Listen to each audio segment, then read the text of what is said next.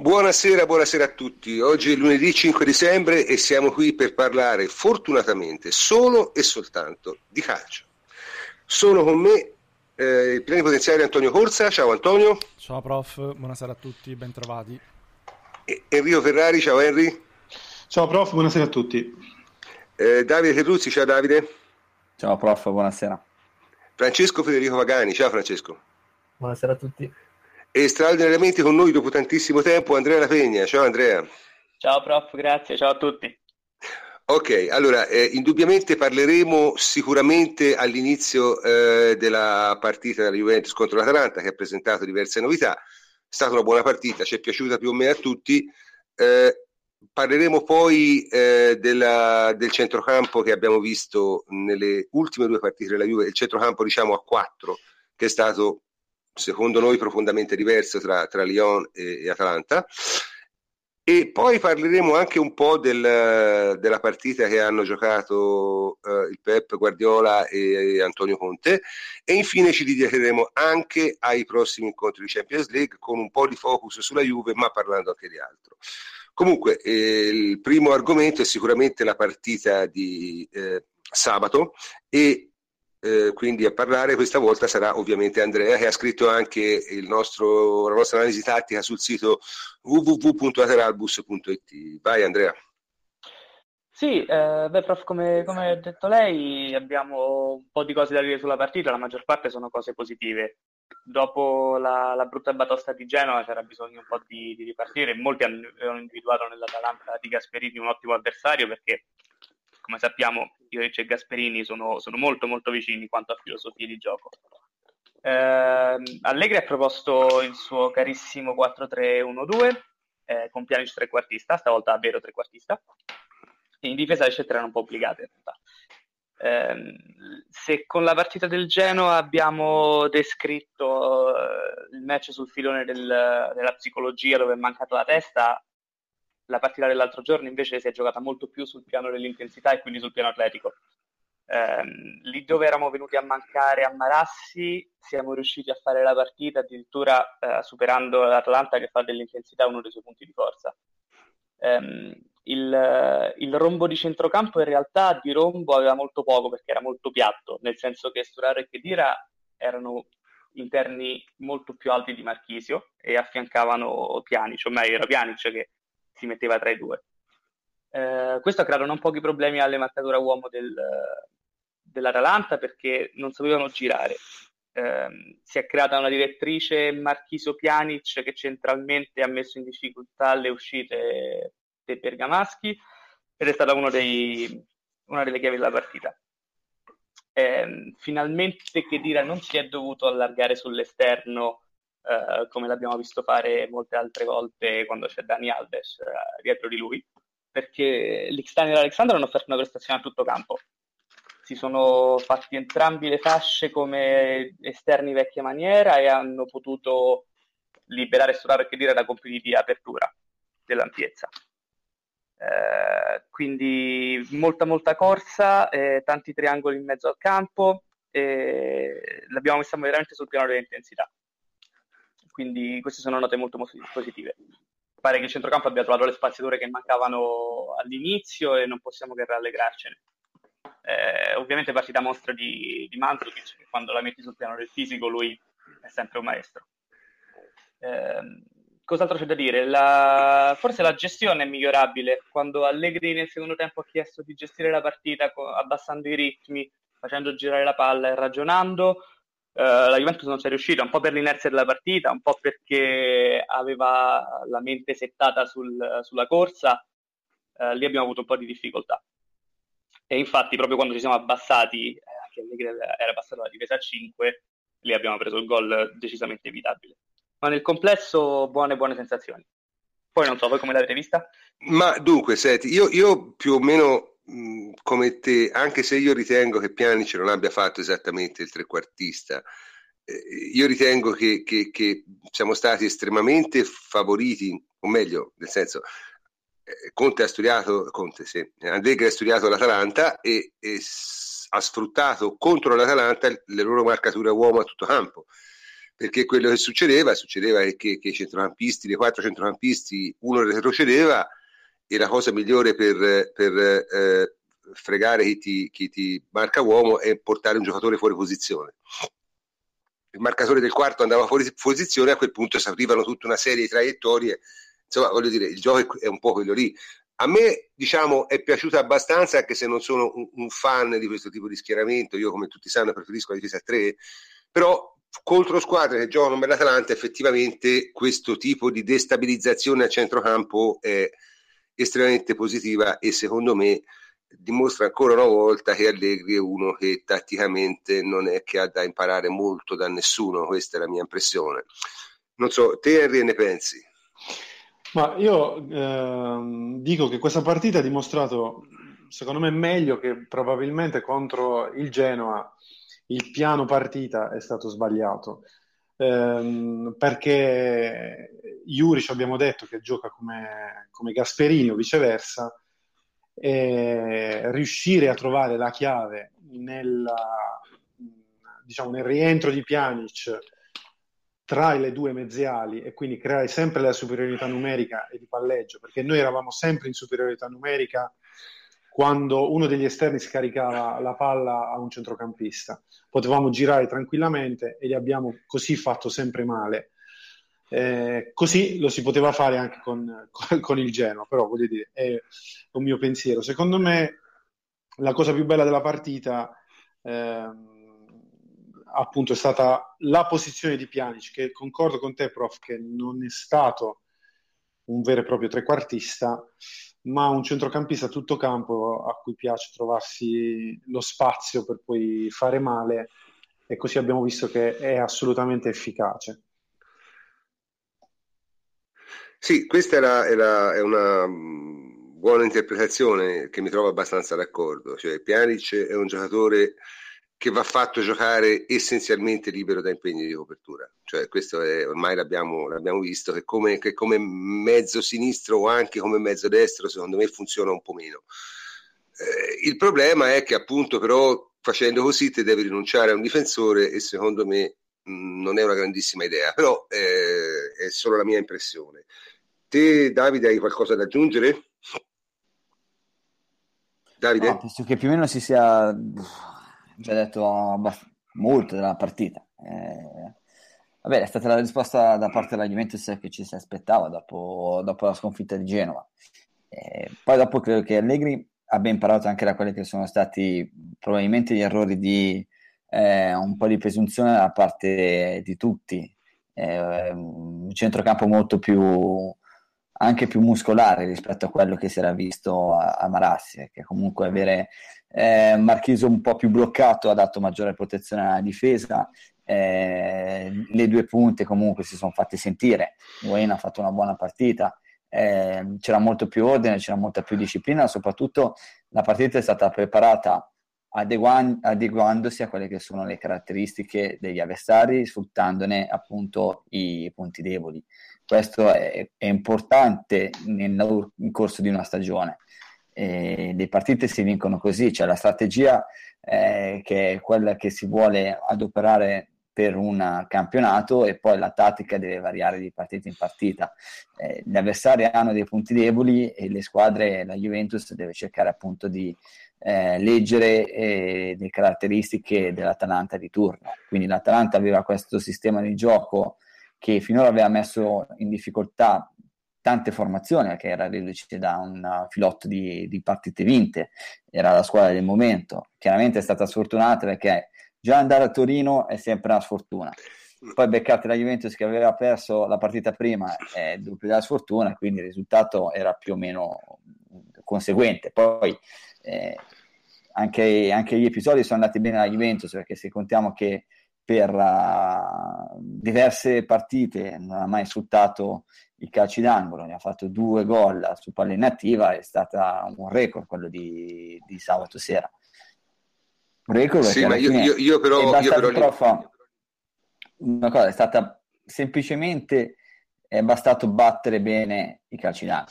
Cioè Piani ci ha battuto due buoni calci d'angolo, la Juventus i saltatori li ha, poi la palla può entrare, può non entrare, ci può essere il difensore che fa un bel intervento, però sono stati battuti bene, proprio come gesti tecnici.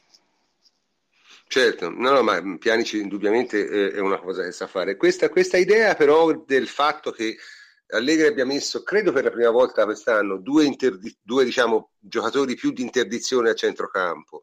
Cioè la partita di Sturaro, insomma, chi è che me ne parla? Francesco, parla a te della partita di Sturaro. Sì, beh, prof, uh, Sturaro sicuramente è uno dei giocatori di cui avrei voluto parlare questa sera, nel senso che, come ho già detto anche in passato, secondo me è un giocatore fin troppo ehm, anche attaccato, comunque sottovalutato dai, dai, da molti tifosi juventini mi rendo benissimo conto, chiaramente anch'io, che tecnicamente vale relativamente, soprattutto in relazione a una squadra come la Juve, che ovviamente mira ad essere una tra le migliori d'Europa. Però appunto da quella eh, dose di intensità e, tra virgolette, di ignoranza in senso positivo, eh, calcistica ovviamente, che secondo me in molte circostanze può davvero aiutare a centrocampo. Sicuramente nel momento in cui trovi, ti trovi contro una squadra come l'Atalanta che almeno sulla carta doveva, eh, potenzi, poteva potenzialmente cercare di ucciderti sulla, proprio dal punto di vista del ritmo, inserire Sturaro che ti aiuta a dare nervo a centrocampo, secondo me può essere una buona mossa, tanto è vero che poi Sturaro ha fatto, non so poi cosa, pensano gli altri, cosa ne pensano gli altri, eh, la sua buonissima partita. Poi eh, al di là di Sturaro, secondo me, ovviamente il migliore in campo è stato Mandzukic, che è stato veramente un mostro sotto tutti i punti di vista. E ancora una volta mi piace sottolineare la buona prova di Rugani. Sì, Rugani molto bravo, è piaciuto molto anche a me. Direi che ormai è un giocatore acquisito. Mandzukic... Secondo sì. me Rugani è stato, ci ha fatto bene in entrambe le fasi, perché spesso sì. gli si rimprovera il fatto di essere tra virgolette incapace coi piedi, no? Invece secondo me anche in fase di impostazione ha fatto un'ottima partita e poi come difensore, io lo dico da anni, secondo me ha davvero delle grandissime potenzialità. E, e, quindi niente, dicevo, Manzukic è stato un animale, però qui chiedono, dice, ma il lavoro di Sturaro non può farlo meglio Lemina? E questo è, è, un discorso un po' strano, perché probabilmente si, si pensa di sì, però eh, la realtà è che Allegri la pensa diversamente, no? Questa è un po' Ma l'idea. È, è incostante finora eliminato. Allora, cioè nel senso, Sturaro ha tantissimi difetti tecnici. Eh, non è il Gattuso del Milan. Non, probabilmente difficilmente riuscirà a esserlo.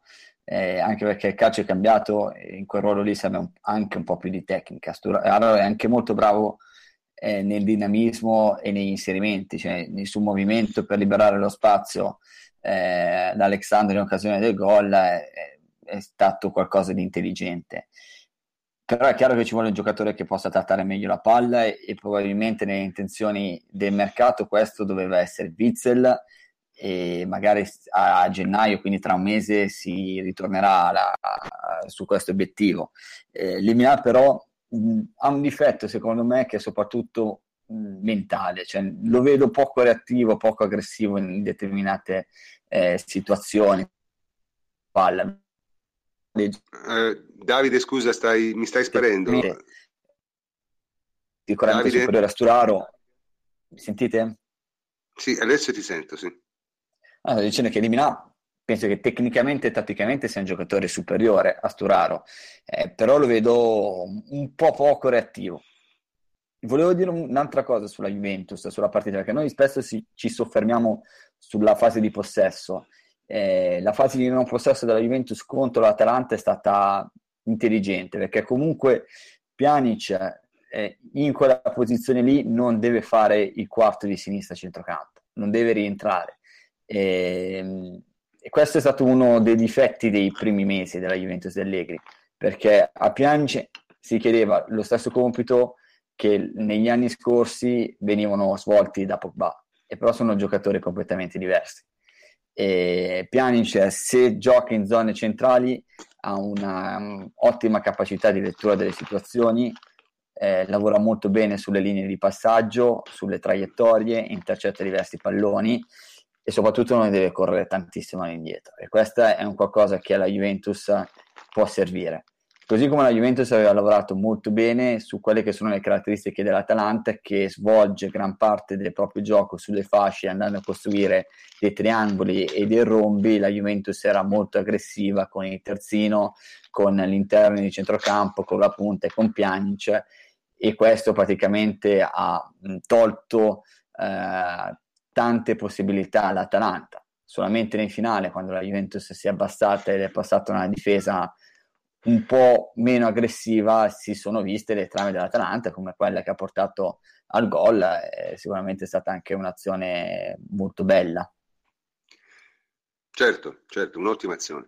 Ma io dell'Atalanta, francamente, parliamo un po' anche di loro, perché erano arrivati, diciamo, a questa partita con una ottima reputazione. Io, diciamo, l'ho trovata forse un, un filo esagerata, nel senso, capisco che c'è sempre voglia, c'è sempre bisogno di cercare dei nuovi protagonisti. Indubbiamente l'Atalanta ha giocato molte partite molto bene, però per esempio mi ricordo il primo tempo con la Roma, insomma, dove se prendeva quattro gol era quasi normale. Eh, in questo senso, però, l'Atalanta ha dei giocatori molto molto interessanti, io credo. Molti dicono che il migliore non c'era, eh, dovrebbe, che Gagliardini, giusto? Dovrebbe essere considerato il migliore. Però a me sono piaciuti molto sia Caldara sia che sì, francamente. Anche, eh, mentre invece altri hanno sofferto spaventosamente la fisicità dei giocatori della Juventus. Ecco, questo, questo io la vedo così. Te Andrea, che ne pensi?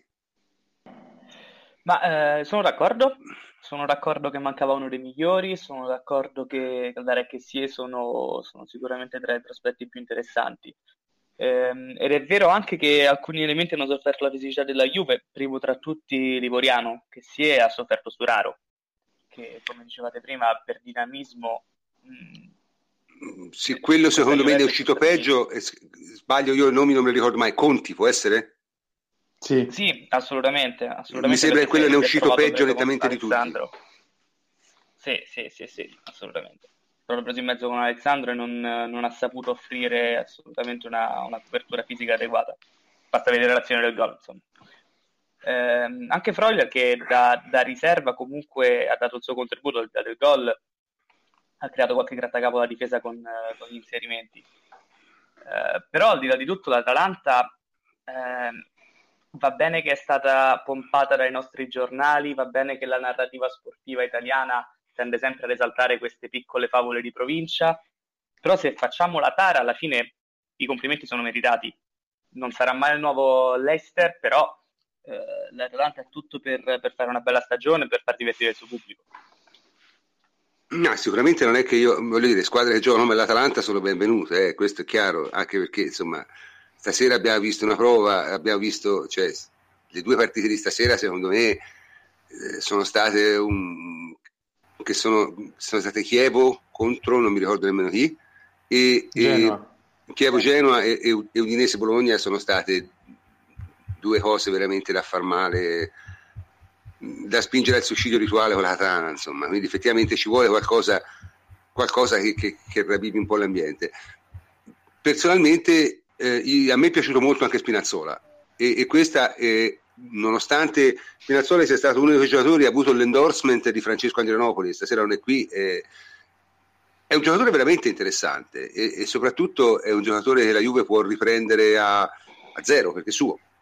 Quindi non so come sia la formula del prestito, temo sia simile a quella di Polirola, se prestito biennale.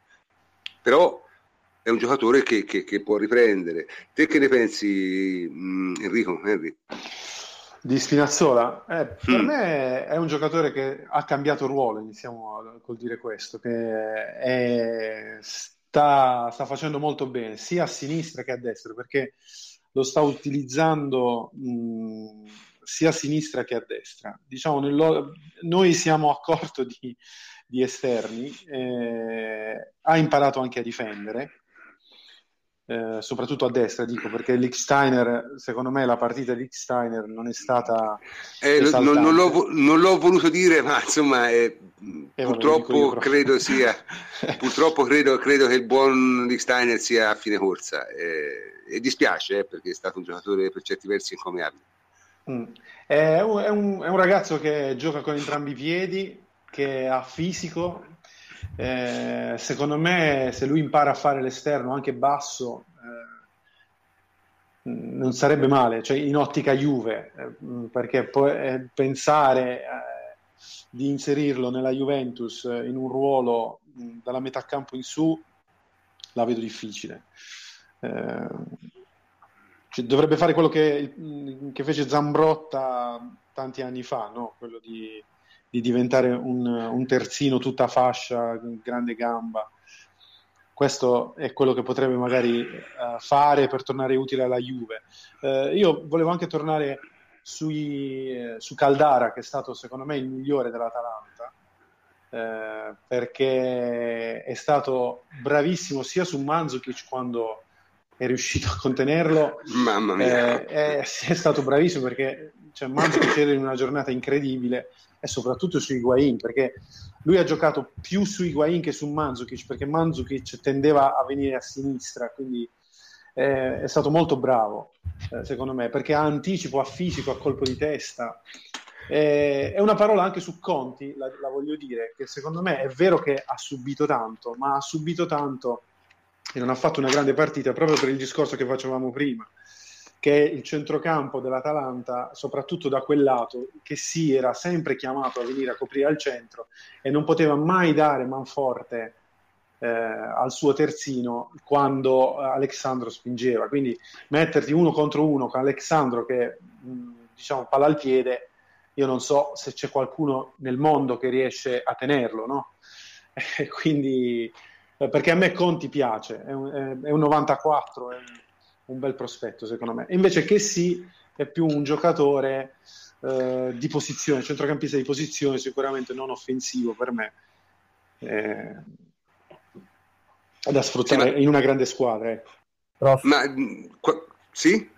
Però volevo dire due cose anch'io su, beh, innanzitutto su Spinazzola, visto che appunto avevi chiesto esplicitamente un parere su di lui.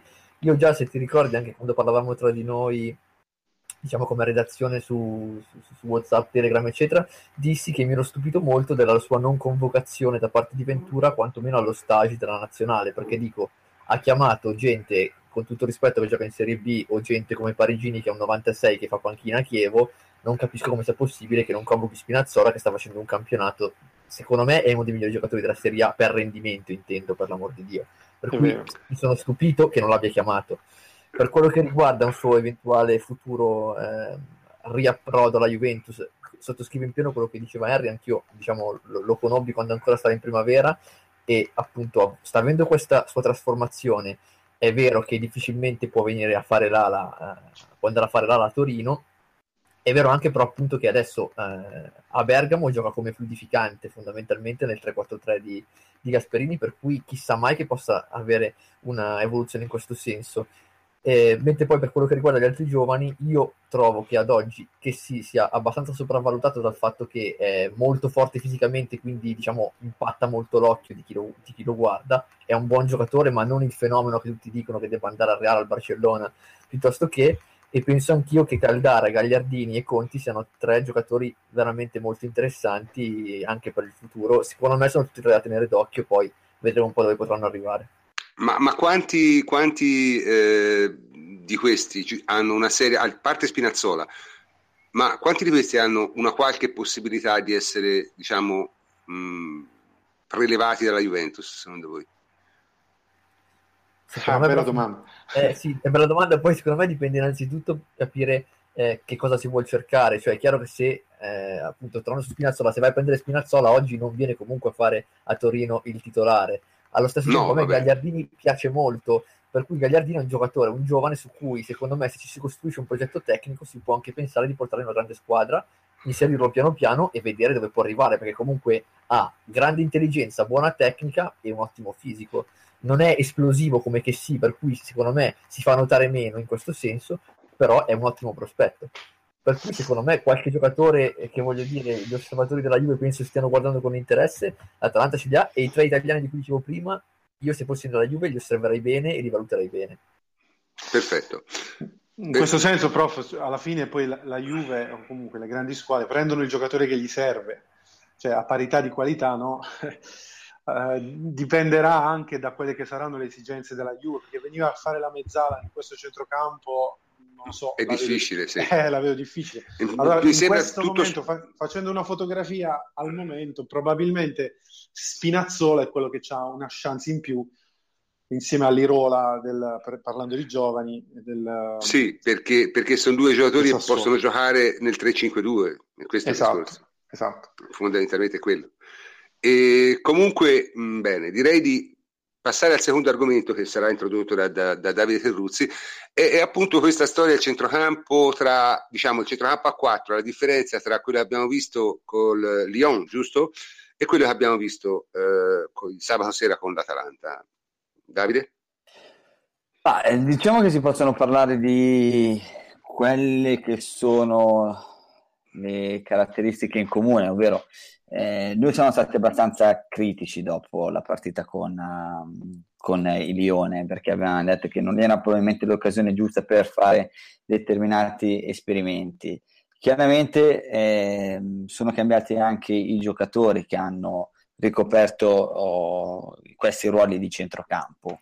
Eh, se noi andiamo a vedere la formazione con eh, il Lione, la Juventus a centrocampo aveva sempre questi eh, a centrocampo, quindi Marchisio davanti alla difesa, Chedira, Sturaro e Pjanic, ma cambiavano gli interpreti sulle fasce. Eh, avevano Dani Alves a destra ed Evra a sinistra. E avevano avuto un atteggiamento molto più conservativo, eh, meno propositivo in fase di possesso. E mh, specialmente per quanto riguarda la posizione eh, di Pjanic, c'erano stati spesso eh, degli equivoci e delle circostanze nelle quali non avevano, uh, nelle quali spesso era andato a ricoprire eh, zone di campo simili a quelle degli altri due interni di centrocampo. Eh, erano venuti a mancare i movimenti tra le linee degli interni di centrocampo, cosa che invece non si è vista nella partita con l'Atalanta. Io penso che in parte sia dovuto certamente a un miglioramento delle prestazioni ehm, un miglioramento delle situazioni che sono state provate durante l'allenamento. Eh, la settimana che ha portato la Juventus ad Atalanta è stata una settimana piena di allenamenti per la Juventus, quindi Lega ha potuto mh, sicuramente lavorare con più tranquillità e con maggior approfondimento sulle varie situazioni. Mm, ma soprattutto sono cambiate anche le caratteristiche dell'avversario perché mh, l'Atalanta, l'abbiamo detto prima, è una squadra con delle determinate caratteristiche e questo ha consentito alla Juventus di mh, liberare spesso i giocatori tra le linee, che è fondamentale eh, nella concezione del calcio da parte di Allegri. Eh, credo che in particolar modo mh, il fatto di aver avuto un, un Pjanic eh, con mh, mm, che è libero di abbassarsi, libero di giocare e di ricercare la ricezione eh, il più possibile, eh, il più comodo per lui e di avere diversi giocatori che attaccavano lo spazio eh, gli ha permesso di effettuare una prestazione buona. Perché Pjanic, noi spesso lo dipingiamo come un ottimo passatore e abbiamo ragione, però eh, anche altri giocatori possono essere degli ottimi passatori, però devono esserci delle linee di passaggio.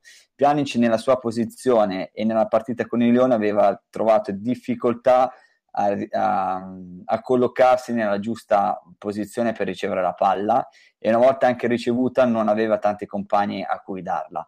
Eh, con il Lione abbiamo detto da una parte Evra e dall'altra Dani Alves non spingevano, Dani Alves, Dani Alves sappiamo che può essere un terzino abbastanza atipico perché viene spesso dentro il campo, eh, mentre tutto questo non è successo con, eh, la, con l'Atalanta. Di Stanier ha fatto una prestazione non sicuramente positiva, ma comunque è un terzino vecchio stampo che la fascia se la fa tutta. Alexandro è un giocatore eh, totale sulla fascia. Questo permetteva a lui di avere due giocatori che garantivano ampiezza e quindi lui poteva servirli.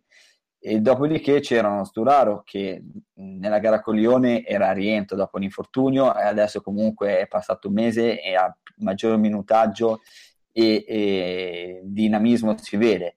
Che Dira senza Dani Alves è più libero di attaccare lo spazio centralmente davanti a sé. E il triangolo che spesso si è andato a comporre con le combinazioni nello stretto sui 5-10 metri tra Pjanic, Chedira e Higuain noi possiamo pensarlo con Pjanic, Khedira e Dybala. E penso che questo possa essere lo sviluppo ulteriore da parte di Allegri.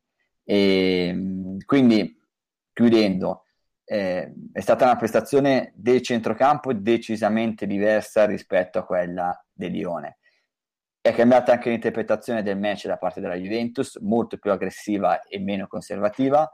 Lo si vede bene dai terzini che hanno garantito ampiezza e il fatto di aver avuto l'Istania sulla destra e non Dani Alves ha permesso a Chedira di attaccare maggiormente lo spazio, così come Sturaro e Pjanic ha avuto la possibilità di, dare, eh, di, di, ricevere la palla in posizioni più comode rispetto a quando gioca da interno di centrocampo, ma di avere linee di passaggio verticali e linee di passaggio anche eh, orizzontali.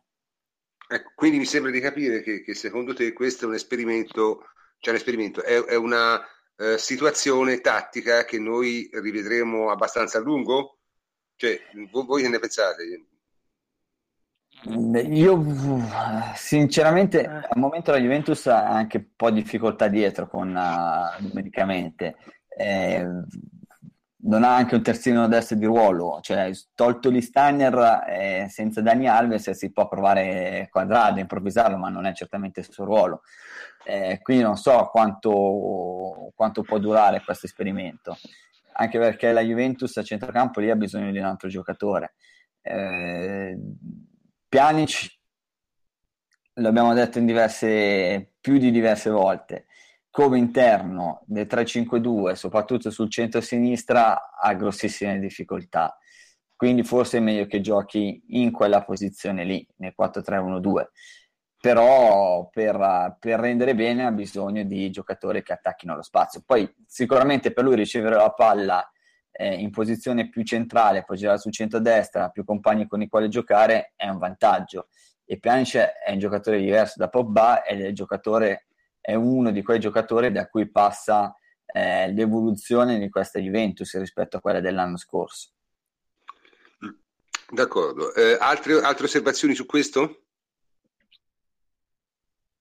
Ma prof, io aggiungo eh, per l'ennesima volta forse che secondo, vai, vai. Me, che secondo, Me, è lì che vuole arrivare Allegri e contro l'Atalanta è stata diciamo la sua eh, le, le prove generali ecco secondo me eh, perché è quello che lui vuole fare è quello che a lui piace è, è il calcio che gli piace il calcio di interscambi soprattutto del centrocampo visto che stiamo parlando di centrocampo perché in realtà eh, Pjanic non ha fatto il trequartista classico, cioè quello che staziona no. e, e, taglia solo tra le linee e va a cercare palla anche sull'esterno per poi tagliare in, dentro.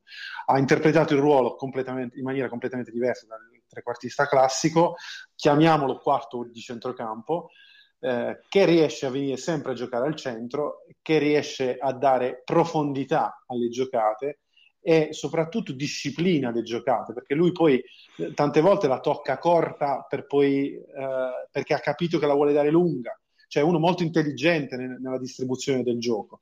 Eh, quindi mh, mm, questo è quello che poi vuole Allegri, è l'idea di Allegri.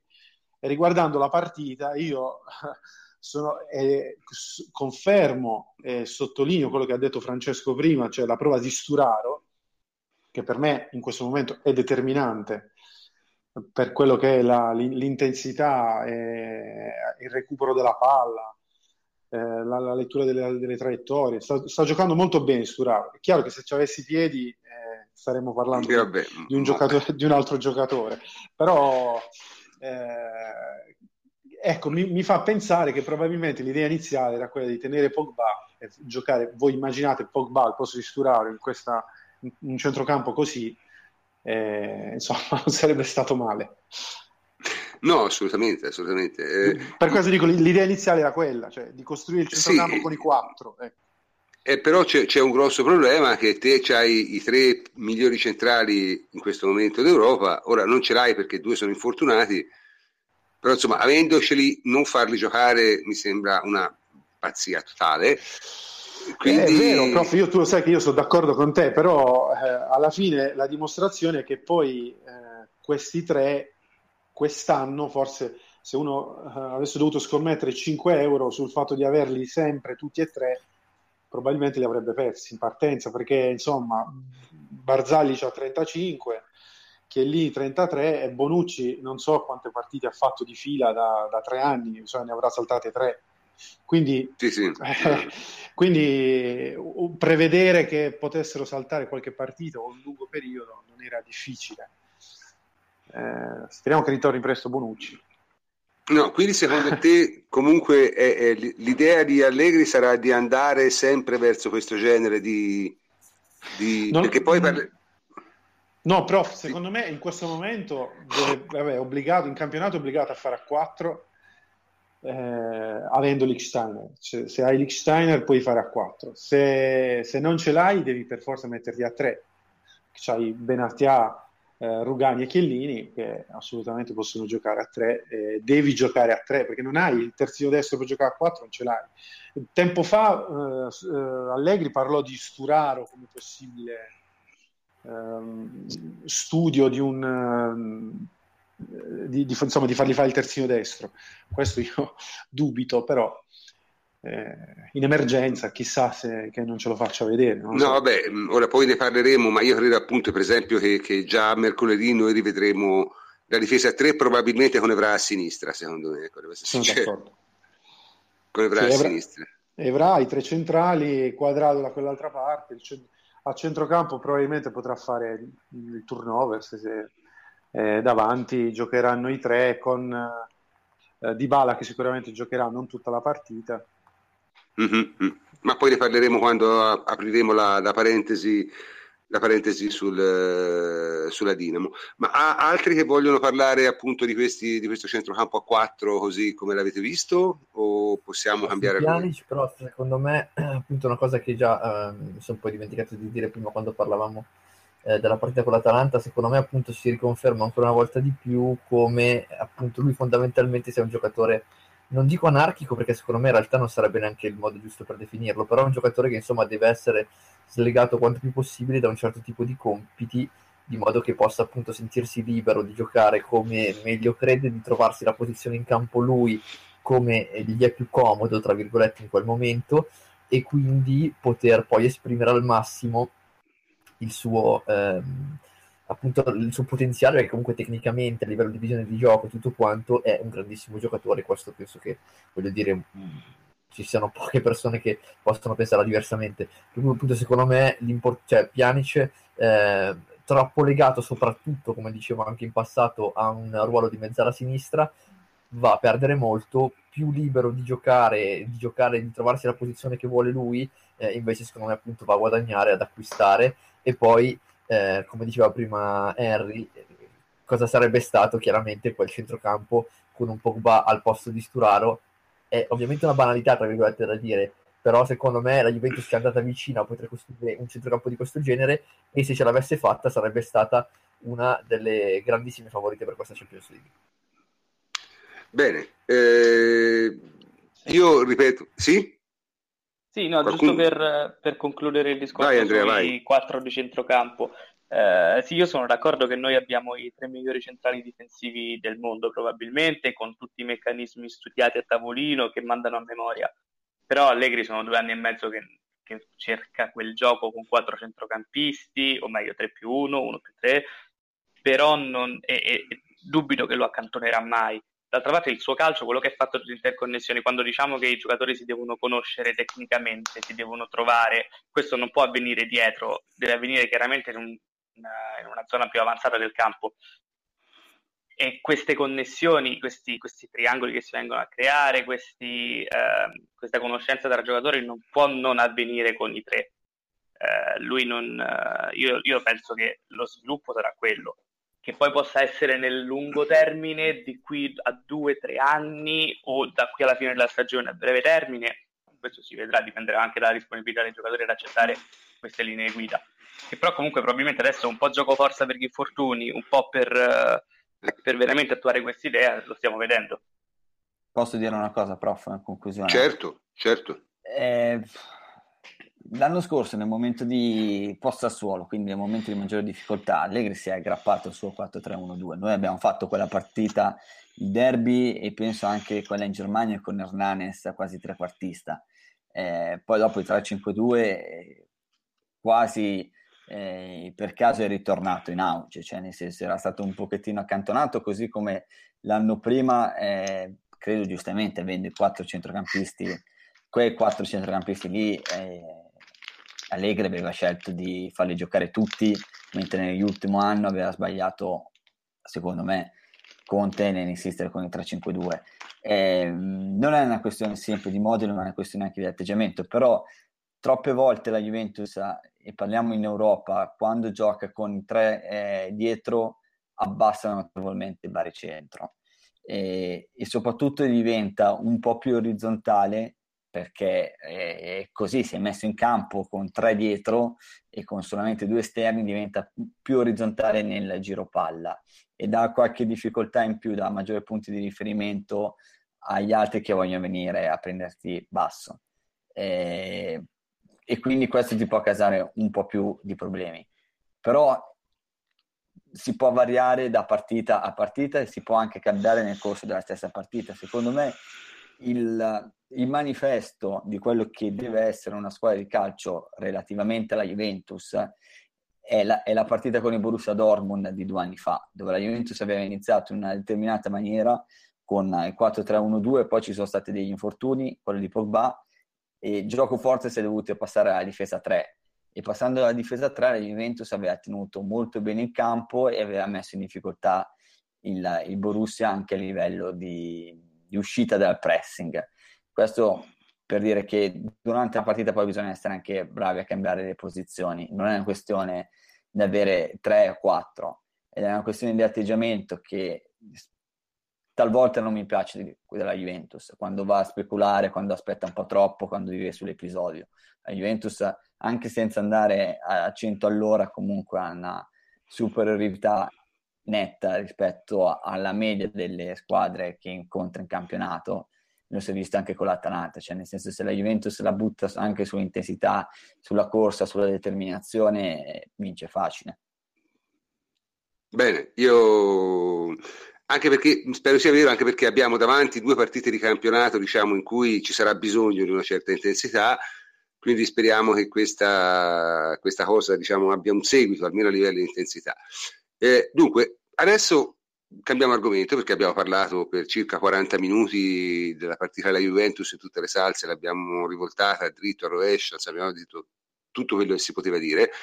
Eh, adesso parliamo invece di qualcosa di diverso, no? vogliamo un po'... Insomma, eh, in, in, Premier League si sono affrontati due pazzi visionari come Conte e Guardiola e ne è venuta fuori secondo me una partita abbastanza strana, nel senso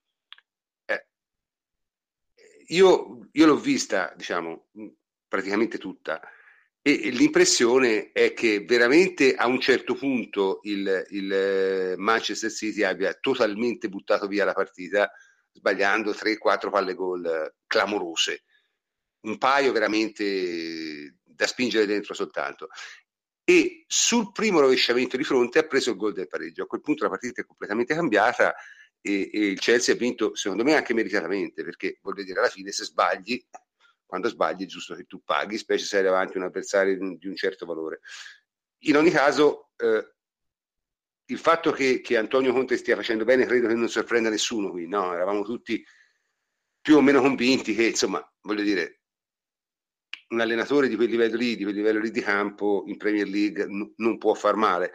Mi ha un po' colpito come abbia eh, diciamo, sistemato in qualche modo anche, anche, il Manchester City, sia pure con un po' di fortuna, eh, perché questo, cioè, io, io, non sono d'accordo nel far passare la partita di Conte di, di, di, questo weekend come un capolavoro di tattica, non è stato un capolavoro di tattica, è stato un capolavoro di determinazione, di carattere, di intensità, di capacità di reazione.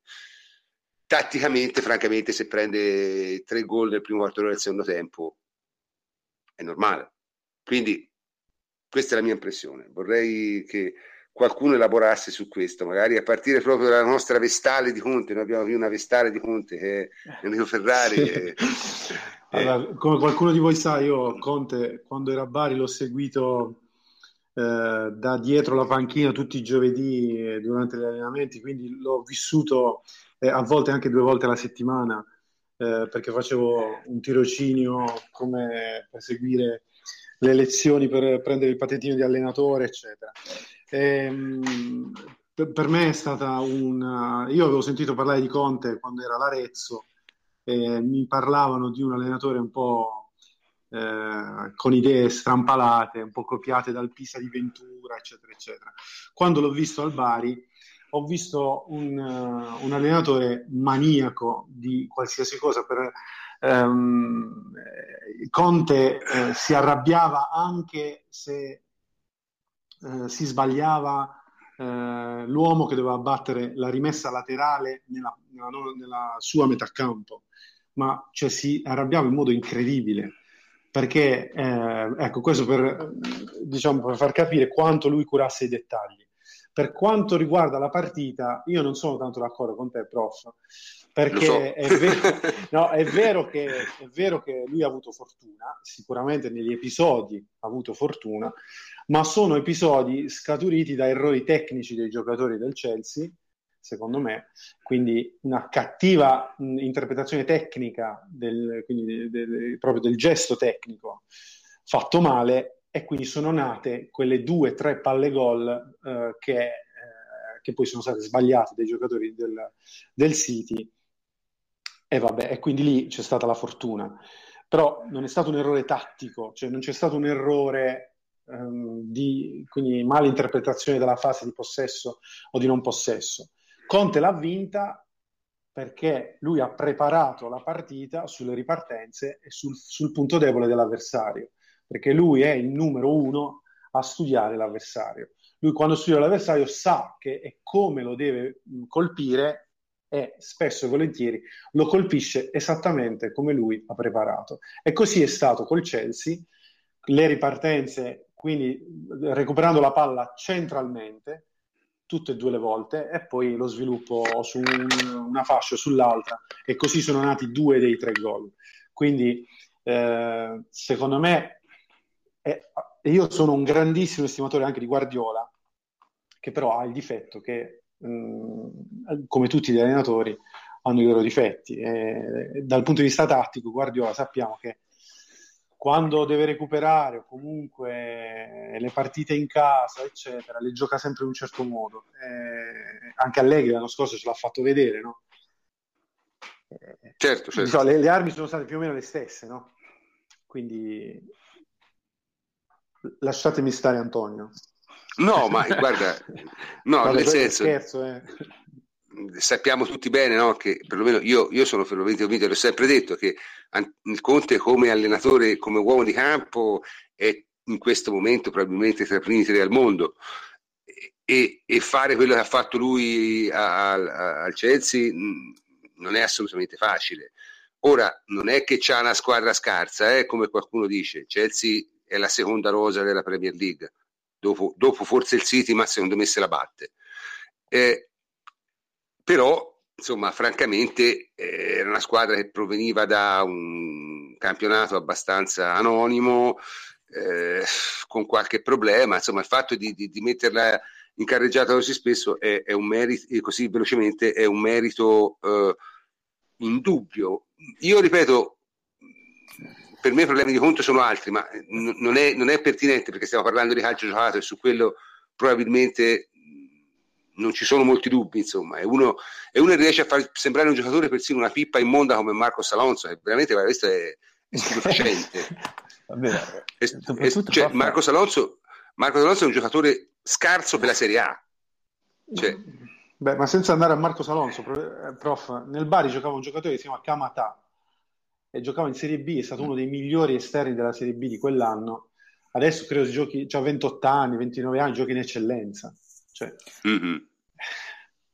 Comunque Quindi... no, è una situazione, non dico ideale, però quasi per racconto. Cioè, è, è, successo alla Juventus, è successo anche all'Italia, eh, ovvero arrivare dopo dei fallimenti, eh, avere la settimana piena per allenare, e lui ha questa grandissima capacità di entrare dentro i giocatori, perché sicuramente l'ha fatto la Juventus, dove partiva avvantaggiato, conosceva l'ambiente, conosceva anche alcuni ragazzi. Al Chelsea ha dovuto imparare la lingua, ha dovuto convincere che il suo modo di lavorare è quello giusto che porta risultati, ed è stato molto bravo a farlo. E è stato bravo a cambiare in corso, perché ha trovato il modulo giusto, e sempre rispettando quelli che sono i suoi principi di gioco e poi dopo l'altra grande capacità, di Conte, oltre che que- essere quella di andare a migliorare i giocatori, è quella di andare anche a rigenerare alcuni. Cioè, Diego Costa è ritornato ad essere Diego Costa, cioè un centravanti veramente numero uno. E se ci riesce anche con Fabregas, dopo essere riuscito quasi con Pedro, cioè, veramente tanto di cappello, perché Fabregas gli ho visto fare quel lancio per uh, l'1-1 eh, che è stata una grandissima giocata.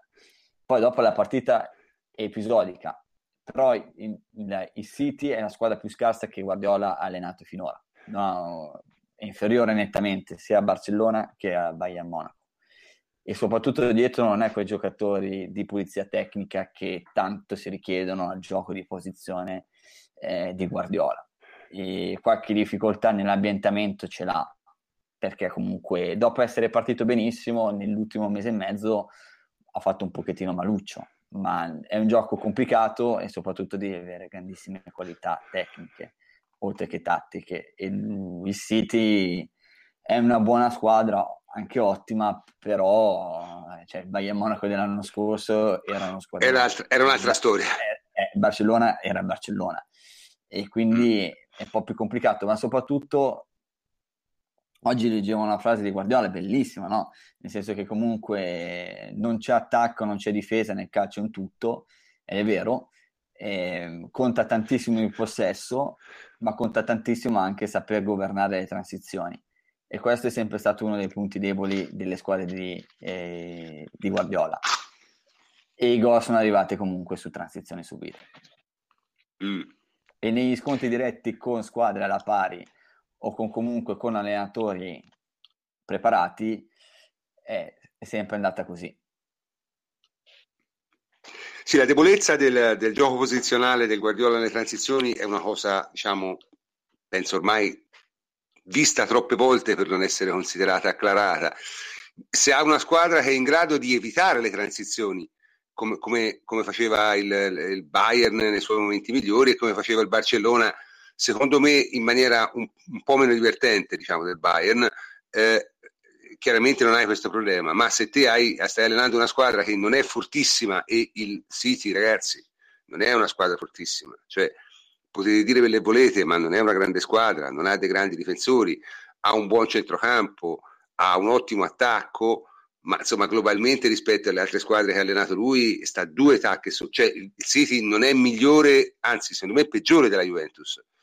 Il Bayern dell'anno scorso secondo me era molto migliore e anche il Barcellona molto migliore, era, era, molto migliore il Barcellona Guardiola, proprio come giocatori, come, come, come capacità tecnica, come tutto. Nel senso, la capacità di Guardiola è quella comunque di tirar fuori delle cose accettabili anche in questi contesti qui. Però alla fine credo che io ero convinto che vincesse facile la, la, la Premier League Guardiola, ma proprio facile, perché mi sembrava un allenatore di una capacità eh, tattica e soprattutto di una capacità psicologica nettamente superiore. Certo è che Conte, secondo me, invece mh, rischia di arrivargli davanti anche perché eh, Conte è estremamente bravo a gestire le squadre che vanno bene, cioè è uno che, che riesce a, a, continuare a far spingere una squadra che, che è prima, cioè è uno che è capace di non far mollare una squadra quando è prima e questo si è visto anche con la Juve, è riuscita a fargli fare il record di punti in un campionato che francamente insomma se smettevano di giocarlo dieci settimane prima era uguale, no? Vi ricordate? Quella è una capacità indubbiamente forte da parte sua.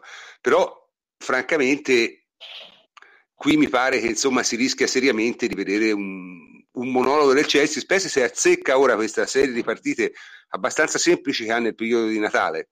Sta guardando il calendario, cioè 4-5 partite piuttosto facili. Se, se, imbrocca quelle, francamente, una volta che è andato via, poi Conte lo riprendi male. Eh? Questo è perché è capace di, di, tenere, di continuare a spronare una squadra finché, fino alla fine. Ecco. Non so se siete d'accordo. Sai, sai, cosa, prof? Io volevo aggiungere un paio di cose sia su Conte che su Guardiola. Vai, vai. Eh, parto dal catalano. La cosa, tra virgolette, sorprendente di Guardiola è che quando lo si ascolta, quando lo si legge, lui dichiara sempre di curare molto, molto di più la fase difensiva piuttosto che non quella offensiva. Eh, cura il posizionamento in campo dei suoi giocatori come pochi. Uh, lui ha non so quante decine di esercizi in allenamento in cui divide il, cam- il campo fisicamente con delle linee uh, removibili eh, non so quanti mini quadranti e fa in modo che in ogni fase, in tutte le quattro fasi, le fasi positiva, negativa e le due transizioni, ci siano sempre dei giocatori a coprire tutti i corridoi interni, esterni e centrale tutte, e tutta la profondità della squadra. È un maniaco della fase difensiva, però deve fare affidamento su giocatori intelligenti, deve fare affidamento su giocatori che conoscono il calcio. È chiaro che Otamendi e Jones non, non lo possono essere in questo momento, eh, e quindi il, il, il, loro errore di posizionamento fanno sì che il City prende tanti tanti contropiedi, ma tanti. Col Chelsea questa Beh, cosa diventa però, fatale.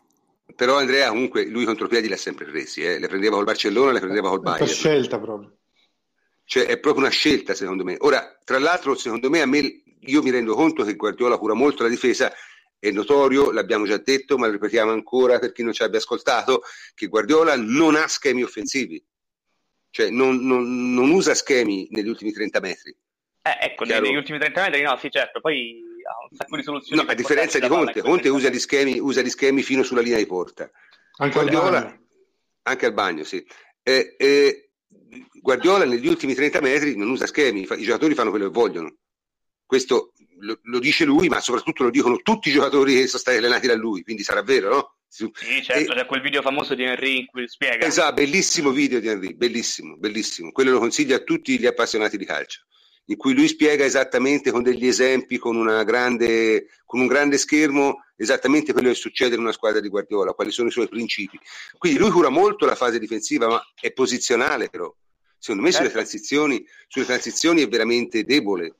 Sì, ma perché debole. prof, Guardiola dice, lo dice proprio, che lui difende quell'altra metà campo, cioè lui vuole difendere dentro l'altra metà campo e non nella sua. Cioè, è una concezione completamente diversa dalla stragrande maggioranza no, de- degli altri allenatori. Sì, appunto, difendere, cioè, difendere, attac- difendere largo e attaccare dicendo, stretto. Sì. Esatto, quello che stava dicendo Andrea, eh, tutto quadra. Sì, sì, sì no, ma è... E, e peraltro, proprio per questo, secondo me, quello che sta mancando a Guardiola in questo momento, poi veramente in questo momento, perché prima il City funzionava, è il sapersi calare dentro il contesto Premier, il saper interpretare un altro tipo di calcio, un altro tipo di calcio a cui i suoi giocatori sono abituati. Eh, Guardiola ha sempre avuto 20-30 minuti a partita in cui non dico che lasciava il possesso agli avversari, ma lasciava il controllo della partita. Eh, l'abbiamo visto anche con la Juventus l'anno scorso, abbastanza palesemente.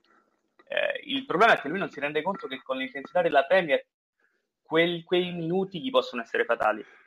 È, è, successo con Conte, ma è successo anche in altre partite che si è, ritro- si è ritrovato a dover rincorrere. Sicuramente, sicuramente. E, e, invece Conte, pensate, ce la farà? Francesco, Francesco, te non sei intervenuto ancora. Ce la fa Conte?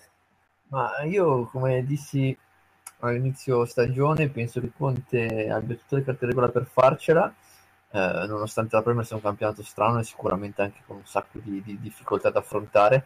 E, ehm, e, appunto dissi che secondo me proprio per quanto è particolare lui ed estremista, tra virgolette, lui, o sarebbe stato cacciato durante la stagione perché il, diciamo, l'ambiente l'avrebbe rifiutato, l'avrebbe espulso, tra virgolette, eh, oppure sarebbe riuscito a conquistare il giocatore al punto tale da farsi seguire come è riuscito, voglio dire, anche con la nazionale e a quel punto quindi sarebbe sfociato naturalmente nella vittoria della Premier League. Ovviamente in un campionato così complicato eh, si può anche fare bene ad arrivare secondi, voglio dire, è chiaro che la, la vittoria non è purtroppo per lui l'unica opzione che, che si può realizzare anche facendo bene, però io penso che Silvio abbia veramente tutte le carte di regola per farcela, sta giocando secondo me un buon calcio per quello che è il suo calcio, ovviamente prima leggevo ad esempio in chat sotto appunto il nostro podcast che c'era chi diceva che il Chelsea gioca, giocasse malino, io non sono così convinto, così d'accordo per quello che si diceva l'ultima volta che sono stato qua prof, cioè anche della Juve, voglio dire si dice gioca male, però bisognerebbe capire cosa vuol dire gioca male. L'estetica nel calcio è una cosa che vale fino a un certo punto. Abbiamo parlato anche di quello che è il risultatismo, voglio dire, per cui secondo me eh, eh, il Chelsea di Conte non gioca male, gioca un calcio molto organizzato, con dei limiti che sono dovuti ad esempio anche ai giocatori che ha a disposizione. Pensiamo a Cahill, ha fatto un autogol che è una roba da cineteca, ma degli orrori del calcio. E, e quindi secondo me ha tutte le carte di ora per farcela e io personalmente mi auguro molto che possa farcela perché secondo me è davvero una persona che comunque merita i successi che ottiene per la grandissima etica del lavoro che ha, la grandissima passione che si vede che mette nel lavoro. Eh, mi sembra veramente un, un, malato di calcio e, e, secondo me è bello, sarebbe bello che riuscisse, voglio dire, a vincere anche la Premier, anche perché poi, prof, e chiudo, se non erro, non, non, c'è mai stato un allenatore inglese che ha vinto la Premier League, quindi da quando è passata da First Division a Premier League, mentre questo sarebbe il quarto allenatore italiano che riuscirebbe nell'impresa, per cui voglio dire, mi darebbe anche più... Ma sai, sai, sai, sai, Francesco, allenatore inglese è un ossimoro, eh? cioè nel senso... Eh, eh, no, non hanno allenatori, questo, no. non hanno sì, allenatori infatti, in Inghilterra. Sono d'accordo, sono d'accordo, però dico che ci siano quattro italiani che in eh, vent'anni di storia vadano là e gli vincono quattro campionati, a me fa abbastanza sorridere, ma lo dico veramente con gusto perché poi io sono stra- stratifoso dell'Italia in tutto. Quindi. Ma io non sono particolarmente nazionalista invece, però devo dire una cosa va detta, io non sono d'accordo sul fatto che l'EPL sia un campionato difficile. Eh. Secondo me dei quattro grandi campionati è il meno difficile da un certo punto di vista, perché le squadre giocano tutte più o meno allo stesso modo, basando quasi tutto sull'intensità. Tecnicamente nella, nella parte destra della classifica ci sono squadre inferiori al Palermo, tecnicamente, eh, poi corrono il doppio tecnicamente, eh, non mi pare, un, cioè, mi pare un campionato dove se te mh, hai un'idea tattica minima è difficile che tu esca dai primi cinque. Poi è chiaro, succede anche che Klopp prende tre gol in un quarto d'ora e vince 3 a 1 e perde 4 a 3. Però, insomma, è un, è un po' strano. Ecco, io non ritengo un campionato molto difficile, ritengo Bravo. molto più difficile. Sì, una, fammi sì, finire. No. Sì, scusa ritengo molto più difficile eh, la, la League, la, molto più difficile la Serie A, molto anche più difficile la Bundesliga, perché la Bundesliga ha tutte squadre che giocano un calcio molto buono e molto propositivo, col difetto che qualche volta lo fanno con giocatori immaginifici e quindi prendono le imbarcate. Però le difficoltà che ti, propone, che ti propongono le squadre di, di, di, di Bundesliga, anche di basso livello, a livello tattico, e di impostazione di partita, le squadre del campionato inglese, cioè il Bournemouth no, capito? Eh, il, il, l'Al City no. Eh, io la vedo così. Poi per carità, corrono, corrono molto, ping pong, un'azione di qua, un'azione di là, però insomma difficile è un'altra cosa, eh. Prof, secondo me, cioè, io intendevo difficile nel senso, oh, ci sono diverse ovviamente appunto sia gradi di difficoltà che differenze appunto per quello che riguarda la difficoltà sono d'accordissimo con te che dal punto di vista tattico non è particolarmente difficile e quindi appunto un allenatore che si applica molto come lui, per questo dicevo, se viene seguito dai suoi giocatori è davvero, tra virgolette, facile che possa arrivare a vincere il campionato, perché secondo me lui è veramente uno dei top al mondo nell'applicazione tattica e quindi eh, in un campionato di quel tipo può avere ancora più facilità appunto ad imporsi. Dicevo difficile perché proprio per come è strutturato il campionato, per eh, il fatto che ci sono ritmi folli e quindi anche contro una squadra magari molto inferiore tecnicamente a te può succederti di prendere tre gol in un quarto d'ora. È difficile in questo senso, cioè è difficile eh, nel senso che puoi andare a perdere punti veramente un po' ovunque, mentre invece una Juventus forte com'è, organizzata com'è, per quanto giochi contro squadre organizzate, se proprio non si lascia un po' andare, come è successo contro il Genoa, eh, voglio dire, è difficile che perda punti su campi eh, anche tra virgolette di periferia. E l'ha dimostrato contro Atalanta dove mettendoci la giusta intensità ha preso una delle squadre più in forma del momento e l'ha sbriciolata.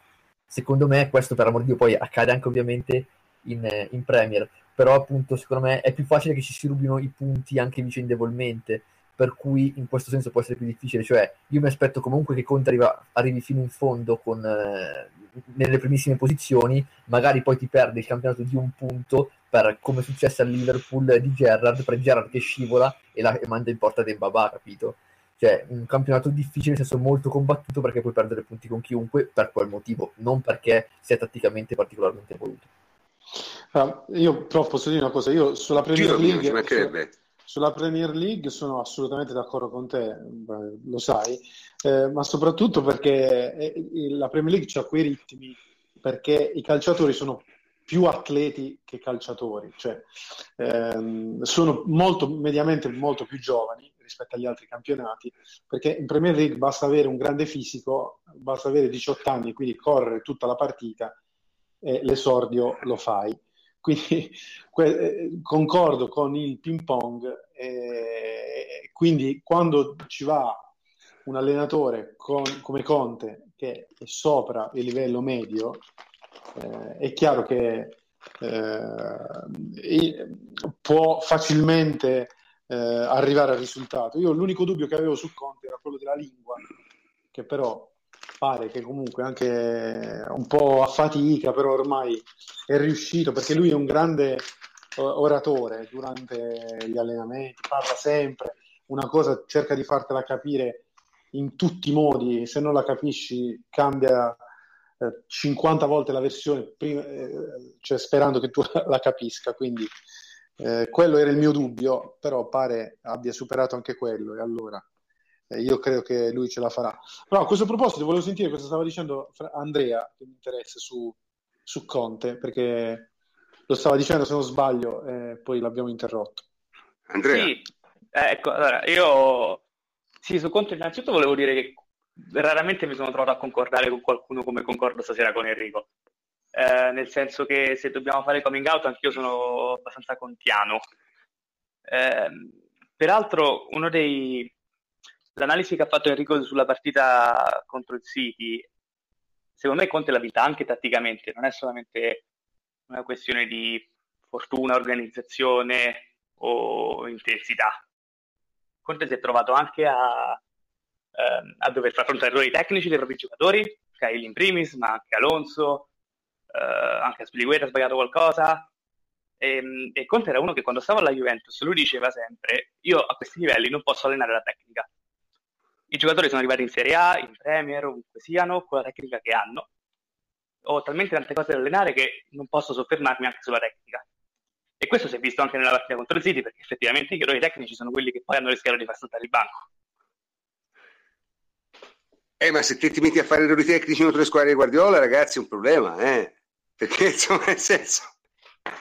È lì eh, che beh, normalmente... Sì, prof, è, è, verissimo, è verissimo, però gli hanno fatto tre passaggi per mandarli in porta. Cioè, alla fine cioè, tu, tu, puoi fare tutta la tattica che vuoi, però cioè, neanche pressati, cioè, sono stati errori proprio di interpretazione, di, di, di proprio gesto tecnico eh, errato. Almeno cioè, quelle la, due palle gol, poi ha avuto anche altre palle eh, sì, Come scusa? Esatto l'autogol di Cahill è, è, l'emblema dell'errore tecnico. Cioè, no, beh, quella è una follia. Un giocatore di quell'esperienza e colpisce la palla in quella posizione col, col, col piede sbagliato. È... Con quell'orientamento del busto, con l'altro piede, andando addirittura a saltare per poter impattare col suo piede forte, no, non esiste. Sì, soprattutto perché se colpisci la palla lì va in porta il 90% delle volte. Cioè, se hai fortuna la prende il portiere, se no fai autogol. Sì, sì, assolutamente, eh, ma infatti quello, andare la palla lì non, non può che andare verso la porta. Sì, esatto. un attaccante tira di destra, là, il difensore spazza di sinistra. Eh, vabbè, eh, questo è chiaro, ma Cahill comunque non è un fenomeno. Ma ripeto, secondo me un po' deriva dal fatto che le, insomma, tu, tutta questa abbondanza anche economica della Premier League in realtà non porta poi a una composizione di squadre molto molto forti come giocatori alla fine. Eh. Cioè, qual, qual è la squadra migliore della Premier League come rosa? Mi verrebbe in mente di dire, che ne so, forse sì, proprio... Lo, ma il City in difesa ha una difesa agghiacciante. Eh. Se il City l'avesse la Juve saresti le mani nei capelli tutto il giorno. Eh, prof, ma se la difesa del... eh, ma le altre? Eh, però, però, posso dire una cosa, cioè, è vero, prof, tu hai ragione, però Otamendi, ma tu sai che giocatore è. Allora, Otamendi, com'è il discorso di Miranda? Cioè, Otamendi, se tu lo fai giocare a 40 metri dalla porta, è pericoloso se tu lo fai giocare sull'uomo, eh, se tu lo fai giocare d'anticipo nell'area di rigore col fortino, magari ti rende di più. Sì, sì, cioè, alla... quella, quella, è la condizione migliore in cui farlo giocare e secondo me in quella condizione è anche un ottimo difensore. O buonissimo, un buon difensore, comunque non una pippa come, come può essere sembrato sì, l'altro giorno. Eh, sono, sono, d'accordo. Ma non lo so, io, io ripeto, mh, mm, non ho una grandissima opinione della, della Premier League anche se devo ammettere che le partite le guardo perché sono partite divertenti, ma una cosa, diciamo, io, io um, porto due cappelli, no? anzi tre cappelli. Uno è il fruitore dello spettacolo, cioè di, quelle, mm, di quando mi metto appunto a sedere, mi guardo una partita divertente, se mi diverte va bene, poi ho il cappello del tifoso e quello è un altro discorso, di voglio solo vincere, e poi ho il cappello diciamo di quello che cerca nella sua pochezza di giudicare quello che succede praticamente sul campo. Ecco, diciamo che ne, nella Premier League vedo soprattutto il primo aspetto, cioè quello del, del, del, fatto meramente di spettacolo ludico, vedi una partita a grandi ritmi in cui tutti corrono, fanno tutte le cose, più delle volte la palla però rimbalza avanti e indietro senza molto costrutto, eh, devo essere sincero. Però ti tiene sveglio, è chiaro, vedi una partita del campionato italiano tra due allenatori di, di, della parte destra della classifica, tatticamente è pure interessante, nel senso che... che Udinese-Bologna. Udinese-Bologna, sì, ma Udinese-Bologna è tatticamente interessante perché infatti, infatti, due no, allenatori che, che mettono, avvaloravo quello che dicevi. Mettono in, campo, mettono in campo le squadre con criterio, con logica, bloccando tutte le mosse dell'altro, a scacchi, cioè si vede, hanno studiato tutta la settimana come fare. Lo spettacolo però è devastante, cioè devastante. Perché... No, ma il primo tempo di Juve-Napoli dell'anno scorso. È vero, è vero. Senza dover andare per forza a Udinese-Bologna.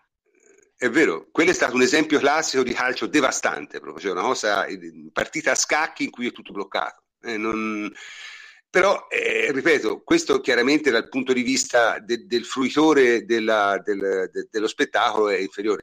Certo, se devo giudicare nella Premier League quello che veramente deve succedere, succedere in campo, mh, insomma, non è secondo me di altissimo livello. C'è qualche gesto tecnico molto bello perché giocatori bravi ci sono, però da questo punto di vista è meglio la Liga perché sono più tecnici tutti i giocatori di tutte le squadre.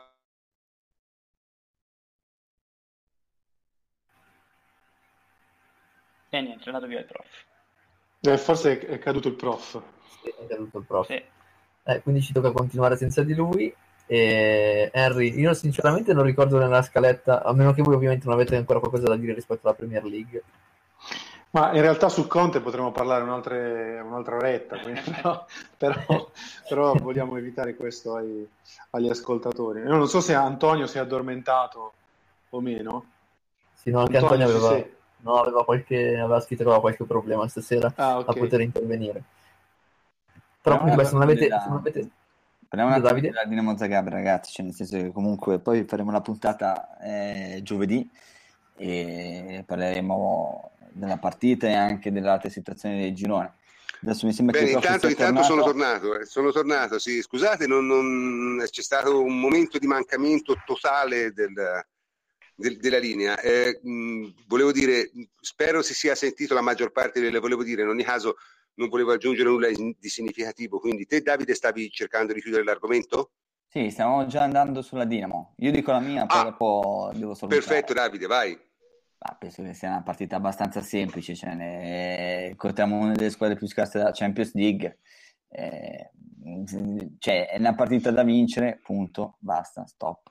Credo che sia una delle squadre, delle formazioni più modeste che si siano incontrate negli ultimi anni. Si gioca in casa ci sarà credo un, un, turnover abbastanza moderato ma pensato, probabilmente rivedremo in campo dall'inizio di Bala, Manzu che ci ha giocato tantissimo, t- tutte praticamente nelle, nell'ultimo mese e mezzo, quindi probabilmente andrà a riposare.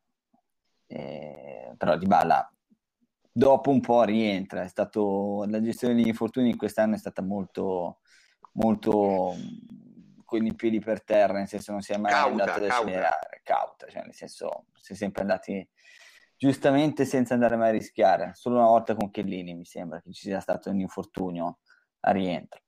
È interessante maggiormente quello che succederà sugli altri campi. A partire ah, da domani che c'è la, la partita del Napoli. sì, ma prima di parlare di... Girone, nel nostro girone c'è Lione eh... Siviglia che è una partita aperta a qualsiasi risultato, eh? cioè nel senso lo dicevamo due settimane fa. Lione mm-hmm. ha grandi possibilità e Siviglia potrebbe confermarsi ancora una volta come una squadra che esce nei gironi di Champions League. Questa volta però sarebbe clamoroso perché insomma eh, fino a quattro ci ha fatto quattro partite in testa a girone uscire certo. sarebbe veramente infatti quella probabilmente è la partita da vedere no? Eh sì, sì, io, io, lo dico senza vergogna, probabilmente vedrò quella, non guarderò la Juve, devo essere sincero, anche perché, voglio dire, la Juventus contro la Dinamo, io mi aspetto francamente che faccia una partita di tutta tranquillità, mentre invece, mentre invece il, la partita tra Lione e Siviglia è estremamente interessante per molti motivi. Io personalmente al Siviglia auguro tutto il male possibile, quindi eh, spero che il Lyon, che il Lyon eh, vinca 2-0, che è esattamente quello che gli ci vuole con, con, qualsiasi altro risultato passa il Siviglia. Eh, mm, diciamo che comunque la partita, secondo me, di cui forse varrebbe la pena un filo di parlare è quella lì. Quindi io vi chiedo, insomma, secondo voi, secondo voi Lione o Siviglia? Eh?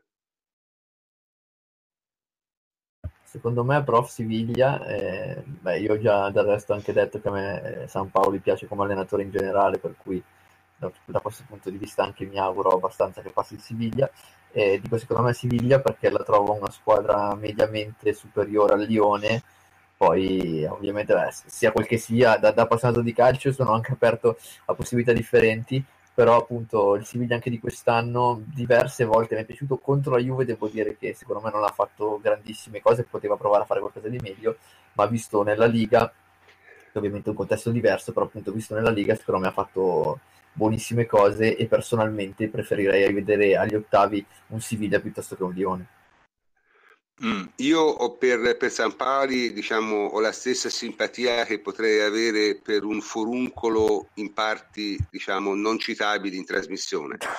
Eh, ecco, però, però, però onestamente devo dire che il Siviglia mi pare un po' meglio del Lyon. Eh, mh, mm, lì si tratterà di capire secondo me quanto San Paoli commetterà lo stesso errore che ha commesso con noi perché è, probabilmente tutto lì perché lui ce l'ha la tendenza a far andare fuori giri i suoi giocatori. Eh? Cioè, è un vero allenatore sudamericano da questo punto di vista. Vuole, vuole la, il teatro, vuole l'arena, vuole... E non lo so se questo è il modo migliore per affrontare partite di un certo livello in Europa. Ecco, questo io francamente qualche dubbio ce l'ho. Dai, Quindi io... Sì? Chiudo, prof.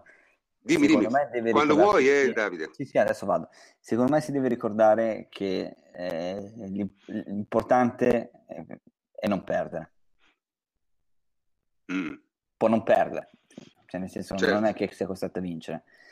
quindi se Siviglia fa la sua partita ha, ottime probabilità di passare. Okay. Perché ha una fase Bene, io... comunque superiore alla fase offensiva del, del Lione. Cioè il Lione, visto due volte, non è una squadra paragonabile a Siviglia. Lo penso anche io, però penso che giocando in casa. Comunque, vabbè, Davide, io a questo punto penso che ti saluto, così almeno ti do la possibilità Perfetto. di andare. Perché... E quindi salutiamo Davide, grazie di essere stato con noi. Noi continuiamo grazie, ancora prof. per un po'. Buonanotte a tutti. Buonanotte a tutti Ciao, Davide. buonanotte a Davide. Senti, eh, comunque ritornando a, a, a questa partita, no, che tutto sommato è abbastanza interessante. Eh, mh, mm, Henry, te che ne pensi? Lione o Siviglia? Ma prof, io come te farò il tifo per il Lione, perché anche a me mh, mm, San Paoli mi sta un po', eh, diciamo, antipatico. Mm, e io credo che non sarà così facile, perché il Lione, il Lione qualche grattacapo ce l'ha dato, perché è una squadra che sa fare un buon possesso, è una squadra che ha qualche buona individualità, una squadra fisica, molto fisica, il, il Siviglia ha sofferto eh, per lunghi tratti della partita con noi eh, fisicamente eh, e anche nella partita di andata. Soffrì all'inizio se, se non erro. Eh, quindi diciamo non è una partita così scontata. È chiaro che cioè, deve finire 2-0 e vabbè e non è, cioè, alla fine può finire 2 1 può finire 1 1 certo, certo, cioè, certo. è una partita quindi per la qualificazione sicuramente è chiaro che io anche io dico Siviglia, cioè, se non altro per una questione di probabilità, però non è una partita del, così scontata. Uh, però sono anche d'accordo con quello che diceva Francesco, nel senso che il Siviglia agli ottavi può essere un avversario più ostico e quindi più, che fa più una partita equilibrata uh, agli ottavi. Il Lione probabilmente nelle due partite, un ottavo di finale, uh, se non è fortunato nel sorteggio, probabilmente la, lascia le penne. Quindi eh, eh, magari Siviglia se la può giocare un po' di più. Ecco. Mm-hmm. Capisco, capisco, questo, capisco questo atteggiamento. Beh, abbiamo tutti più o meno detto la nostra, manca soltanto Andrea. Andrea, Lione o Siviglia? Io dico Siviglia, un po' perché non riesco a non amare un po' San Paoli, eh, non posso farci niente, a me piacciono allenatori con personalità forte che danno un'impronta decisa, un po' perché in realtà ridurre il Siviglia a quella uh, quella corrida che abbiamo visto contro la Juve nella partita di ritorno è un po' ingeneroso, sia verso il tecnico che verso i giocatori in Siviglia, non è solamente garra e intensità. Eh, Assolutamente no, però, forse... però, è stata una scelta loro giocare la partita così. Eh? Sì, sì, sì, e infatti secondo me San Paolo non la toppa due volte. Eh, si è reso conto che non ha pagato contro la Juve, la partita di Milano è più delicata, starà più attento secondo me. Un po' perché forse recuperano Nasri, che per quanto non mi faccia impazzire è centralissimo, è diventato centralissimo nel processo di San Paolo.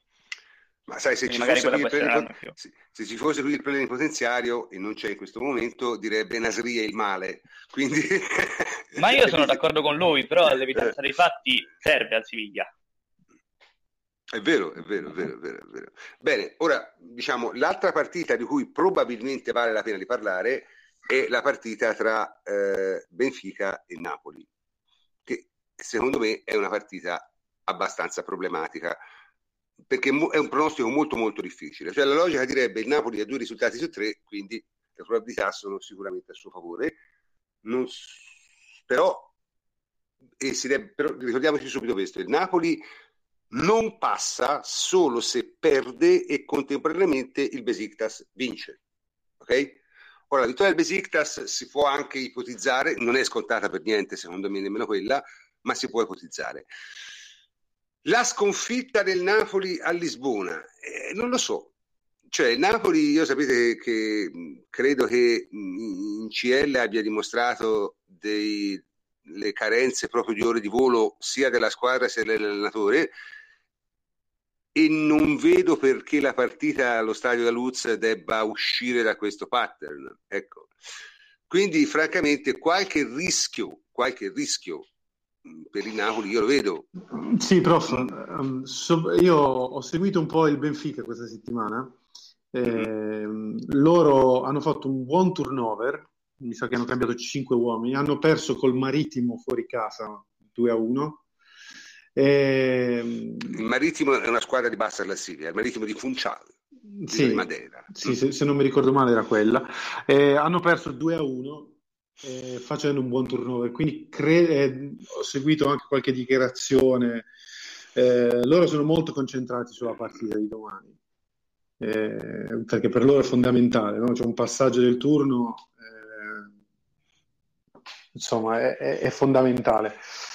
Non sarà facilissimo per loro perché il Napoli comunque pare aver ripreso un po' un po' di gamba, ecco, almeno Ma... la partita con l'Inter, la partita con l'Inter, poi l'Inter voglio far ecco, sembrare... Ecco l'Inter, eh, cioè, so, l'Inter però, eh. però ci dobbiamo basare sugli no- ultimi 90 minuti, non, non ha giocato male dal punto di vista fisico. Eh, non lo so, sarà una partita sicuramente da vedere, eh, non sarà facile per il Napoli perché troverà un ambiente bello caldo. Eh, eh, loro ricordiamo... la stanno preparando da, da, una settimana con grande no, intensità. Ri, ricordiamoci che è una partita estremamente delicata perché al Benfica il pareggio non basta, e questo è il punto.